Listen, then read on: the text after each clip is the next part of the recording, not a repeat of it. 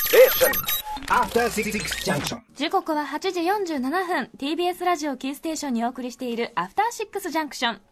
ここからは番組の意識向上のため各界の有識者を招いて有益なアドバイスをもらう「ザ・コンサルタント」のコーナーです今夜のコンサルタントはエッセイストで漫画家イラストレーターの島尾真帆さんですどうも。ねよろしくお願いします。え、どうもあはりいがとうございます。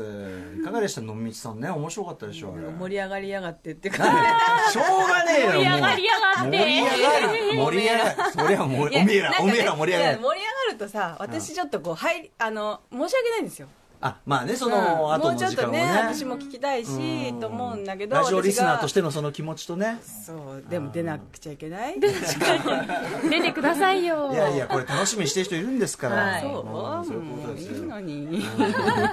でも先週、その、島尾さんが投げかけた、その、いわゆる、ケータリング問 題。ケータリング7日問題というのもありますけ反ど省しました。え、なんでですかいやだってせっかく出していただいてるのにさ、文句いや中身の文句はないのよ、うんうん置いあてるのあのあげつらったけどお菓子じゃお菓子がお菓子そのものが悪いんじゃなくてそう並べ方とかね並べ方ねそのなんていうか雑然とした感物じ質ということ感ですねいや竹中夏実先生が来たじゃないですか先週、はいでそうしたらやっぱり噂のケータリングかっこケータリングコーナーみたいな感じで 写真撮っててそのツイッターに上げてたんだけど、俺その写真見てやっぱ恥ずかしくな ってやっぱりなんかなんか変なティッシュとか散乱してたり そうですね何がケータリングだバカ野郎ってケータリングってさ要はさその供する感じっていうかさそうだから皆様そうどうぞどうぞ召し上がってくださいまそうそう確せかっにてそいれう感はないそう食うならそ食うそうえそうっていう感じがそれ単にもうドサドサドサドサで誰かが鼻かんだやつがピンってなってたりさあれなんかさはそのくちゃくちゃにしたティッシュをその辺に置いておけるやつの神経がわかんねえゴミ箱いっぱいあるのそにうなっていうのはシンプルにずっと思ってまあすれじだゃああれさ並んでたペットボトル後で、まあ、持ち上げたら軽かったんですようんあ殻が殻が置いてあ ったの誰だゴミゴミが置いてあるゴミがすぐそこにゴミ箱あんの に俺ねあのねああいう置きっぱ誰かが片付けるであろうゴミみたいのがすげえ嫌いでもう楽屋とかでも舌打ちしながらこうやって「はいこのコーヒーだ誰が飲みかけで置いてんのかなこれね俺 ね怖いやってるんやって回ってるぐらいねちょっとそれねいやね誰かががでまあやんなきゃいけないっていうねまあご自身でやるのが一番なんですそうけどなんねですよだから誰かいるわけですだよって自その分の口をつけの口をつけたものをそこに置いてるって危ないって思わないんですかそ危ないうん人危ないっていうかまあね何かわん混入させられるかもしれなないいあのそういうにそっちそっちですかなんでそのままにしておけるんだあちなみろうにってあれ思でっすちよゃスうピードスケートの加藤ジョージ選手ねこの間まああのこれからオフになるっていうんはでいはいオリンピックから帰ってきてあのお酒飲んだ時にあの例のほらドーピングあーあったじゃないですかはいはいあのあのカヌーのやつでさあの入れ入れちゃったやつ他の選手に入れちゃ購うって入やしつちゃったやつ、でやっぱあれは基本中の基本で飲み物とかはその今日そういう大会とかのなんかになると、目は離さないのは基本だってでちょっとでも目離しておい自分で置いといちゃったやつはもう飲まないのがもう基本っすっつって自己防衛のまあそうですよねそんなこと言ってたぐらいでね恐ろしいですねあまあ、そんな怖い恐れもありますからねというねケータリングコーナー油断ならないということでいやいやいやいやもうねなんかこの多分チョコレートが多すぎるって話をした結果申し訳程度に入れるジャガビーじゃあしょっぱいのも入れましたねうんなんかねあのーそれをフォローしようとして、うんまあ、上塗りになってるっていう ねこう結不果安、うんちょっとブラ頑ッシュブラッシュアップって言うんですかこれをブラ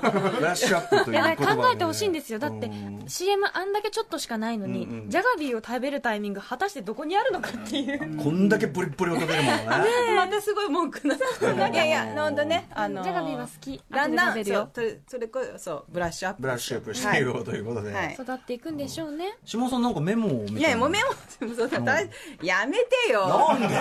メモしてんのはこれなんでメ台モ本にメモしたんだけうどんこれはなんかこう話の流れそっち行ったらこれを出そうかなっていいじゃいんうああーのあんまりメモを意識しすぎるとそっちにあもーそうかねそうこかうはな恥ずかしいあ のねいやオープニングでうんうんあの今日あのけ聞いててはい宇垣さんはがい平成3年生まれっていうことに私はすごくショックを受けたんですよなるほどそう若いということに若すぎるうんうん too young too young to to die でも27歳ですよそうなのでもね私も、ん私も仕事を始めたのが19とかだったんですけど、はいその時にあみんなの、はいはい周りの反応まあ周りにね会社の人とか、はいはいはいあの仕事相手とかとご飯食べて、うんうんはい何年生まれですかって、うんえ昭和53年え本当みたいなきみんな聞いたみたいな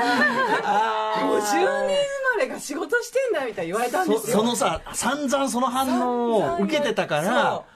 からいまだにそのなんていうの感覚っていうんですかね、うん私はそういう驚かれるそうしあの島をバブル島 をバブル島をバゴリゴリコバブルゴリコゴリコバブブルルまあまあゴリコバブゴルリコっていうのがあったんうんです女子高生でゴリ私コそれでデビューしたんですけど、ええそれなりにねプリクラ機とかあってプリクラ機プラキラプリクラ機があったゴリコのグプリクあラーオッケ機ーとかあっあーあそれはすごいそれはすたごいそうそういうのがあってちょちょっとだけそういうなんていうか盛り上がって た恥ずかしい自分ででまさに90年代のミューズであった頃ということはい、すよね、でも97年だから、んまあもう最後っぺ、ううんん90年代の最後っぺ90年代の最後っミュぺーズ島の尾最真後っ帆ぺミューズの最後っぺ島尾真帆 ね最後っぺまあでもそれでい要は要はそのなんていうのアンファンテリブルっていうのこうさそうねですこう恐るべき子供的な扱いをされてた時期もあるとあったんですよね、うんうんうんそれ そうだから平成3年って聞くとああもう 終わった終わって終わってないでしょ別に終わってない終わってない終わ終わって中ないオールと中オールといや全然なな何島尾さんの基準が何でどこで勝負してんだか分かんないよいやチヤホヤされたいっつうことなんだけど要はいやチヤまあトゥーオールドトゥーチヤホヤですよねいやそんなことないでしょまあだからまあいいよそれはそれはそれいいいいいいそれででももうチヤホヤされあんま知らないんですけど No, ね no, no, no, no, えええ no. これ浮気様ですか No, no, no, no, no, no. これはまだ、まだまだ情の口ですよ。お茶の口ですか、序のう口んこれから、そうそう。それで、き平成3年に何が起きたかっていうのをメモをしてたの。あなるほどねるほ宇ど垣さんが生まれた年に何が起きたかうんまずですね、若鷹ブーム。あねあ覚醒の感がありますねこれね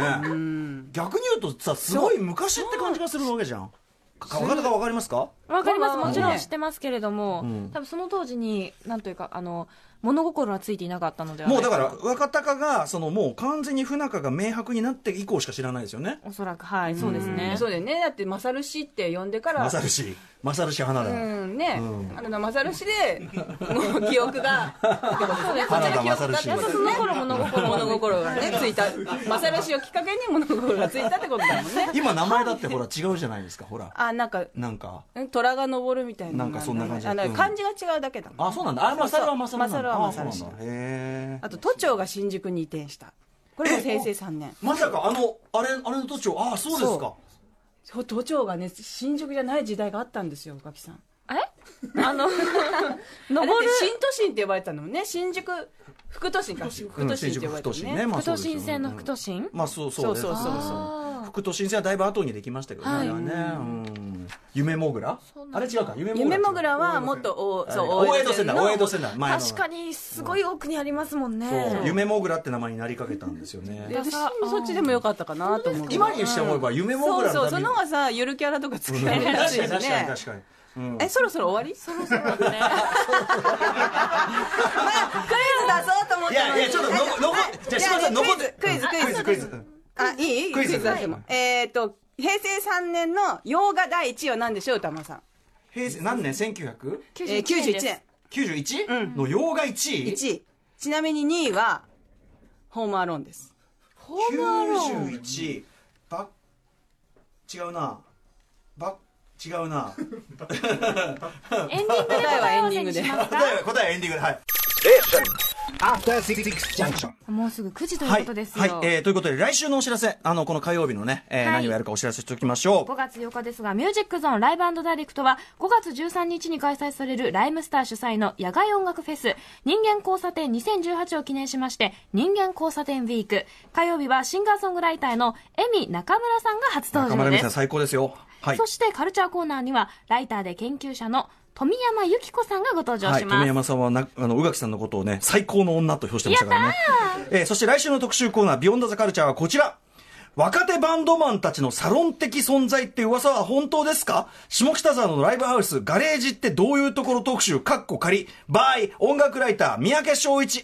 ベースボールウェア、小出祐介。えーということで、あの、下北沢のライブハウス、ガレージというところが現在若手バンドマンたちの交流の場、サロン的存在になっているらしいという噂が本当かどうかを尋ねる特 集。えー音楽ライター、みでもこの三宅昭一という男がなかなかね、あの、キーマンでございまして、えーと、俺たちの小井ちゃんが登場してのね、えー私もあの、把握してきしきってない音楽特集でございます。楽しみですねさあ、ということで残り30秒、さっきのね。私知りたい答え1991年の、えっと、ヒント出はいしてもいいじゃあヒント出してもいいヒント何2です。ダイハード2。ブー、ターミネーター2でした。ちなみにですねターミネーターか、えっと、流行語そり。ゃそうか。流あー流行語がね、ヘアヌード。バツイチ。どんな年やねんっていうバツイチってその時に流行語になったってこそとなんだ。う。で、私が生まれた1978年の流行語が、口裂け女です。比較できないよ。また来週また来週。